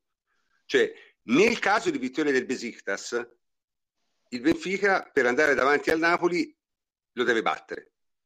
E questo è il punto. Perché eh. ha perso 4 a 2, ha perso 4 a 2 all'andata e quindi se pareggia per gli scontri diretti rimane dietro. Chiaro? Quindi sarà una partita che il Benfica non può non vincere, una partita che il Napoli non può perdere. È difficile vedere che succede, insomma. Eh, contemporaneamente il Besiktas gioca a Kiev, dove secondo me può benissimo perdere, perché poi c'è pure questo. allora, eventualmente, sì. si, se si vedesse che ne so, il Dinamo Kiev in vantaggio ampio contro il Besiktas, magari c'è da vedere tirare la palla in tribuna tre volte, insomma, tre, tre azioni su quattro. È, è una cosa un, un, po' difficile, insomma. Però ecco, sicuramente dei, dei gironi è quello più, più incerto per certi punti di vista. No? Se, se l'avevamo esaminato tutti l'altra volta, e francamente era difficile capire cosa succedesse. Io il Napoli l'ho visto giocare, non, non mi entusiasma, eh? continua a non entusiasmarmi gli manca chiaramente un giocatore davanti che abbia un minimo di peso e di attendibilità tecnica a livello internazionale. Cioè che tu possa andare a vincere una partita in un campo come, come eh, possa andare a, a, a, giocare una partita e a fare bella figura, lo stare da Luz giocando con i tre nanerottoli davanti, francamente io lo trovo un po' un po' ardita come cosa, però francamente non, non credo abbiano molte alternative perché se ci mettono Gabbiadini è pure peggio. Quindi eh... eh in realtà pare giochi Gabbiadini. Pare giochi Gabbiadini e allora le, le, potrei scommettere qualcosa sul Benfica.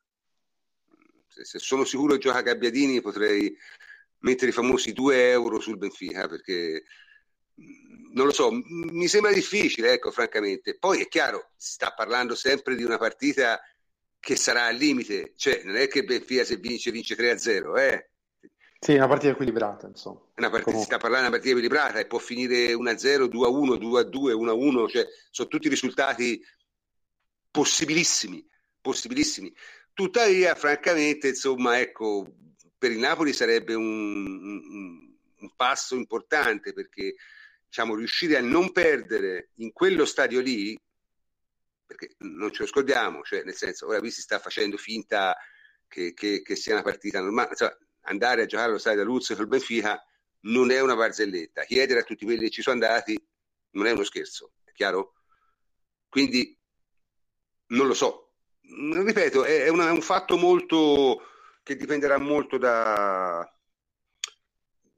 dagli episodi, dalle circostanze, da come si mette, probabilmente anche da come si mette l'altra partita, eh, perché poi alla fine conterà anche quello. In ogni caso facciamo pure lo stesso gioco, diciamo, eh, te che, Francesco, te cosa dici? Napoli o, o Benfica? Eh, io dico che sarà sicuramente molto dura, come dicevo prima io sono piuttosto nazionalista soprattutto in ambito sportivo per cui sinceramente spero Napoli però penso che sia davvero piuttosto dura perché è una partita fuori casa giocata da un Napoli che appunto ha diversi problemi. A me personalmente di per sé come squadra non dispiace e avrebbe, soprattutto a centrocampo con l'ingresso di Diavara al posto di Giorginio, che io ho sempre reputato un giocatore piuttosto normale, diciamo così, eh, avrebbe secondo me anche le carte di regola per fare un passo in più dell'anno scorso, nonostante appunto se ne sia andato Higuain, che ovviamente è una perdita devastante per il Napoli, però Milik poteva essere, e lo dissi anche in estate, un ottimo rimpiazzo per il Napoli ovviamente. Sì, eh, il problema è che non c'è. no, infatti, infatti dico appunto in questo momento purtroppo non c'è, per cui il Napoli ha diversi problemi, soprattutto davanti. Questa cosa mi dispiace molto e mi fa preoccupare da italiano, appunto perché eh, poi giocare a, Benfica, a, a, diciamo, a Lisbona contro il Benfica è sempre difficile, io penso per tutti, più che mai per una squadra come il Napoli che appunto in questo momento ha questi problemi. Se dovessi scommettere, probabilmente scommetterei, credo, più per eh, l'eliminazione del Napoli, anche se comunque secondo me ha diverse possibilità e ripeto, ha sicuramente la mia speranza. Ok, eh, diciamo, mh, mm, mi sembra che Henry abbia già detto abbastanza la sua, comunque se la vuoi ribadire Henry? Che cosa sì, dici? sì, io dico, io dico X. E quindi Napoli? Eh, sì, mm, secondo me sì, perché in difesa il Benfica mi ha lasciato molto perplesso nelle partite che ho visto. Eh, seppur condivido quello che hai detto tu, che sarà una partitaccia, per me sarà una partitaccia. Mm. Quindi come Andrea? pronostico, giusto per fare un pronostico X. Andrea? Secondo me anche il Napoli non farà una bella partita, non farà vedere il gioco che tanto piace e non sottovaluterei il fatto che potrebbe salvarsi perché il, Benfica, il Besiktas non vince. Eh sì, questa è una, è una, probabilità alta, però attenzione, se il Napoli perde e il, il Besiktas pareggia, passa il Besiktas. Eh? Sì. Quindi anche lì bisogna stare molto attenti. Mm? Sì ma in, in, in, fin dei conti il Napoli un, un, pareggio alla fine ce la farà a strapparlo? Non lo so, sai, io personalmente, sempre in nome del fair play finanziario, che preannuncio sarà uno degli argomenti che affronteremo la settimana prossima sul, sul nostro sito www.juventibus.it, ci sarà un articolo di Minerva che si preannuncia veramente interessante. Eh, io sempre in nome del fair play finanziario, per carità di Dio, ah, scusate, del, del, mm, market pool, sempre il nome del market pool, eh, mi sarei molto contento se il Napoli non passasse il turno, però questa è una mia opinione e, e, e tale rimane. dal punto di vista della partita anche io ritengo sia un pronostico estremamente difficile. Ritengo, direi è una partita da 1x, ma con l'X molto più facile dell'1, secondo me. Ecco, questa è la mia impressione. Non la vedo una partita da tripla, perché secondo me il Napoli lì non vince. Però sicuramente può benissimo pareggiare, può benissimo pareggiare e, e questa la porrebbe diciamo al, al riparo da qualsiasi risultato di Kiev. Quindi mh, questa è una cosa abbastanza, secondo me, definitiva. Eh, come avete sentito è scattato il segnale orario e quindi è arrivato il momento del cazzeggio. Ora, stasera a cazzeggio, francamente, io non sapevo cosa fare, poi mi sono ricordato, mi sono ricordato che, che oggi è uscita una bellissima intervista di Caressa sul Libero e, e, e sto leggendo delle cose fa- fantastiche, ma voi l'avete vista? Sì, noi la, sì, ma era meglio non vederla. No, no, ma, ma è fantastico. Ma, beh, si parte da, da, da, un po' di ricordi di, di, vita vissuta, tipo che questo faceva eh, il giornalista nel, nel giornale Shoe, che per i più giovani, lo ricordo, era, era un giornale per ragazzi, no? E, e, si inventava le lettere a cui rispondere. Non pagavano male 70.000 lire al pezzo, cioè gli davano 70.000 lire per inventarsi la lettera ma la faccia del biarbonato. Cioè... Eh sì, era una rubrica anche un po' surreale. Sì, sì, sì, sì, sì, sì, sì. Poi ci sono anche altre, ci sono, ci sono altre, altre eh, perle, tipo eh, per il 50% il calcio è numeri e algoritmi. Tutto il mondo lo è. Eh, allora, si rende conto di quello che ha appena detto. Allora, lui ha praticamente detto che lui è in grado di indovinare diciamo al 50%. Cioè ha la stessa probabilità che se uno lo dicesse a caso, grosso modo. no? È, è, meraviglioso, è meraviglioso, è meraviglioso. Vedere questa gente che, che fa ragionamenti quantitativi è, è una cosa straordinaria. È, allora, eh, il tuo algoritmo è stato oggetto di ironia, si devono aver sentito la nostra trasmissione, dove abbiamo effettivamente ironizzato in maniera abbastanza pesante. Dice lei, ma dice, ho indovinato sei risultati di fila, compreso il derby Milan-Inter finito 2-2. Non riuscirò a azzeccare tutta la schedina, la probabilità che si verifichi un risultato piuttosto che un altro le ho ben chiare fin da ora. Cioè, queste siamo... Eh... Ah, aspetta, aspetta, questa è fantastica. La mia ultima passione è la fisica quantistica mi sono messo a studiare Newton, Einstein e il bosone. Ora, io mi scuso nei miei ascoltatori. Chiudiamo tutto, però. No, chiudiamo tutto, veramente. Cioè, allora, la fisica quantistica è probabilmente la cosa più difficile da capire anche a livelli elementari di tutto lo scibile umano. Cioè, a carezza, a carezza gli esplode il cervello, gli esce il cervello alle orecchie, dal naso, a tutti i posti. Non è possibile. Eh, non lo so, io, io francamente ditemi anche voi le vostre impressioni, perché cioè, chiaramente è molto molto facile no? eh, prendersi eh, prendere in giro una persona che ha questo genere di, di, di, di arroganza dell'ignoranza, mettiamola così, mettiamola così. Ma prof, io dico la mia su Caressa, per me Caressa nel tempo si è un po' perso, cioè uh, perché lui prova a fare quello che, che, non è, cioè prova a fare il grande giornalista uh, che studia, che, che, propone temi nuovi sull'interpretazione del calcio, ma eh, lo preferivo più da, da telecronista che non era neanche male. Eh, adesso anche le telecronache sono inascoltabili. A me, io solitamente non ascolto la telecronaca eh, con l'audio, ascolto o Zambruno o, mi, o l'audio stadio. E, ehm, siccome avevo ospiti, ho ascoltato Caressa. Eh, I tentativi continui di giustificare eh, determinati episodi arbitrali, falli, con uh, teorie strampalate su... sono ormai grotteschi, credo. Quindi eh, con questo non voglio andare oltre. No, ma a, a, me, a me, colpisce molto questo suo continuo tentativo, no? Di, cioè, qui c'è un altro bellissimo. In una partita accadono 14.000 episodi. Una metà è casuale, ma l'altra metà è prevedibile. Questo a qualcuno bisogna rispieghi la logica binaria, perché non, non è possibile. Nel senso, eh, eh, che cosa vuol dire? Che cosa vuol dire? Cioè, una metà è casuale, l'altra metà è prevedibile, vuol dire che sono tutti casuali. Eh, altrimenti ne potresti prevedere molto più di metà.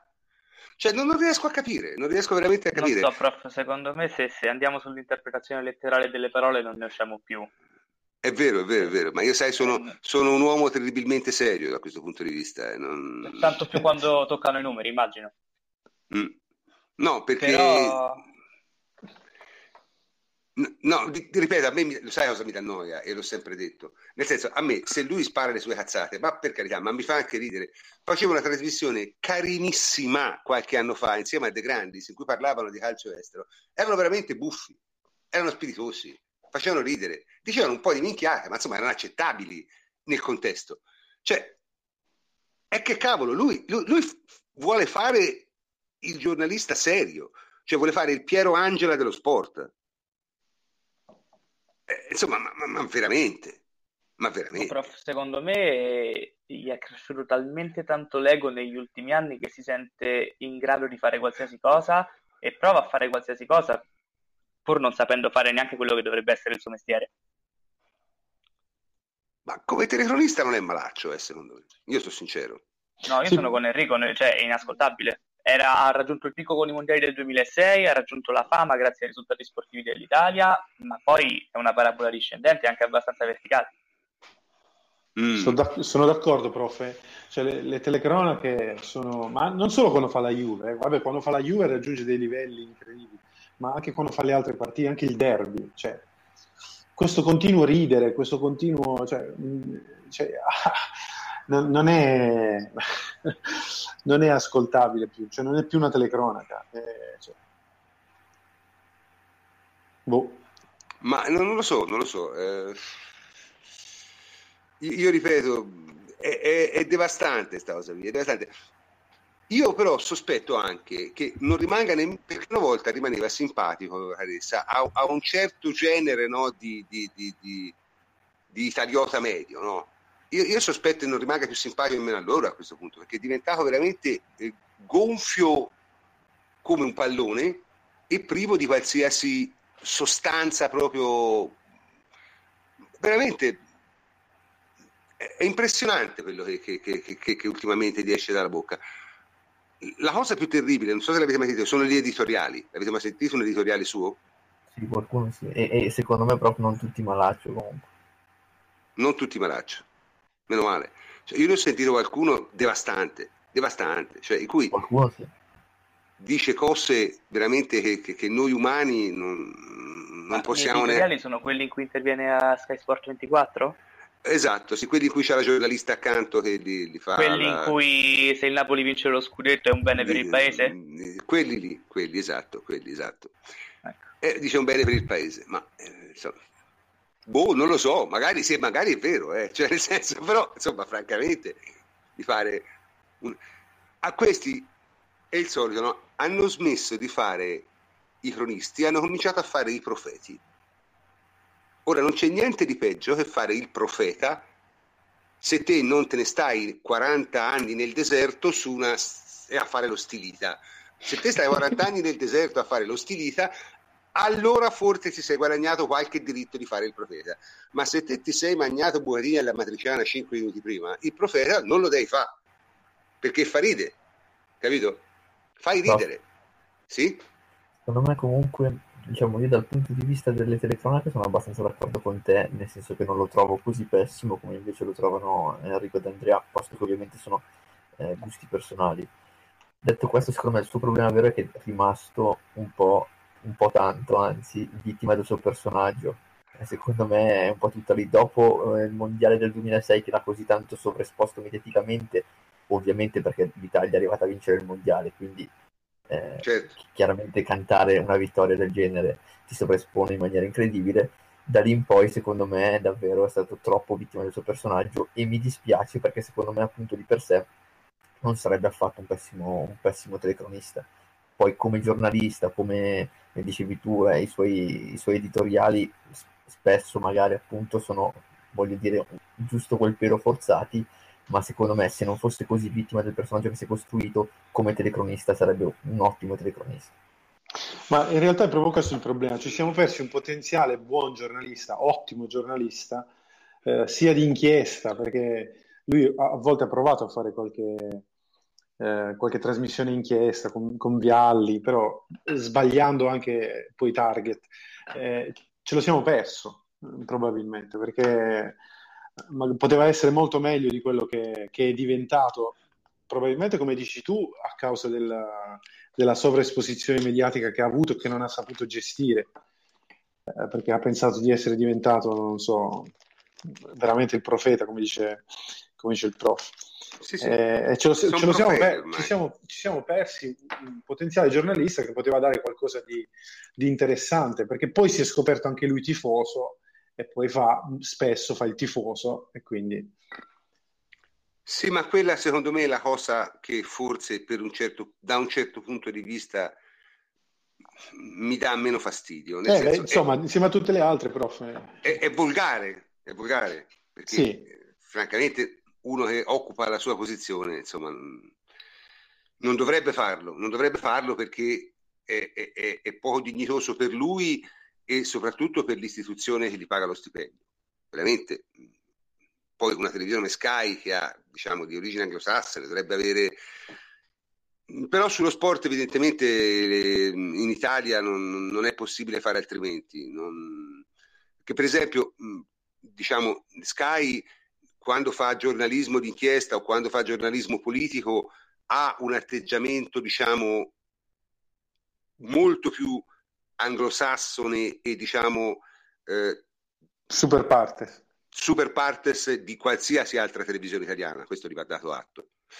Nello sport no, nello sport so Telenorba. Mm, non, e questa è una cosa un po', un po', brutta perché francamente insomma, non si vede perché non lo debba essere. Però probabilmente in Italia il, il, il, diciamo, è molto molto difficile trovare un giornalista sportivo che non abbia un certo tipo di, non so come spiegarlo, di eh, mh, connessione, no? Connessione con, con, con con le squadre, con gli allenatori, con i... insomma, voglio dire, abbiamo fatto anche trasmissioni su questo, no? abbiamo visto, cioè, se te hai giornalisti amici come allenatore non scrivono mai male di te qualsiasi stronzato faccia. Se te non conosci nessuno, dopo una partita andata male ti saltano addosso. Cioè, Mancini, che è l'amico di tutti, cioè, prima di dire forse non, era, non andava benissimo, eh, ha dovuto fare delle cose allucinanti, altri sono stati presi a pesci in faccia dopo due partite. Quindi purtroppo in Italia l'ambiente di giornalismo sportivo è questo e forse in questo contesto, in questo contesto uno come Caressa è, è il re, è il re, no? Non trovate anche voi? Sì. Eh? Eh, comunque, in ogni caso, eh, stasera abbiamo fatto il cazzeggio anche un po' più serio perché, nel senso, se, se, se si dovesse stare qui a parlare de, de, de, delle minchiate che ha detto che Caressa quell'articolo ci sarebbe da, da, veramente da disperarsi. In ogni caso, siamo arrivati alla fine anche di questa trasmissione. Ricordo a tutti che noi ci vedremo, non, mi sembra che Davide l'abbia detto, ma lo ribadisco, noi saremo qui ancora giovedì, giovedì per parlare della partita eh, della Juventus in Champions League e per parlare in generale eh, del, di come è finita, di come sono finiti i giorni di Champions League e anche per presentare la prossima gara di campionato che come tutti sanno sarà il derby, giusto? Quindi saremo qui sicuramente giovedì alle 22.30. Nel frattempo saluto i miei complici, Andrea Lapegna, ciao Andrea. Ciao, grazie eh, Francesco Federico Pagani, ciao Francesco. Ciao prof, buonanotte. E Enrico Ferrari, ciao Henry. Ciao prof, già finita, pensavo dovessimo parlare di calcio mercato fino a... No, no, no, no, no, quello per carità di Dio, quello, quello sai che Buonanotte è una cosa, una cosa che sopporto d'estate proprio perché non c'è altro da fare. Eh. Comunque, in ogni caso, anche questa sera è finita. Io sono il professor Cantor e come sempre vi saluto. Buonanotte.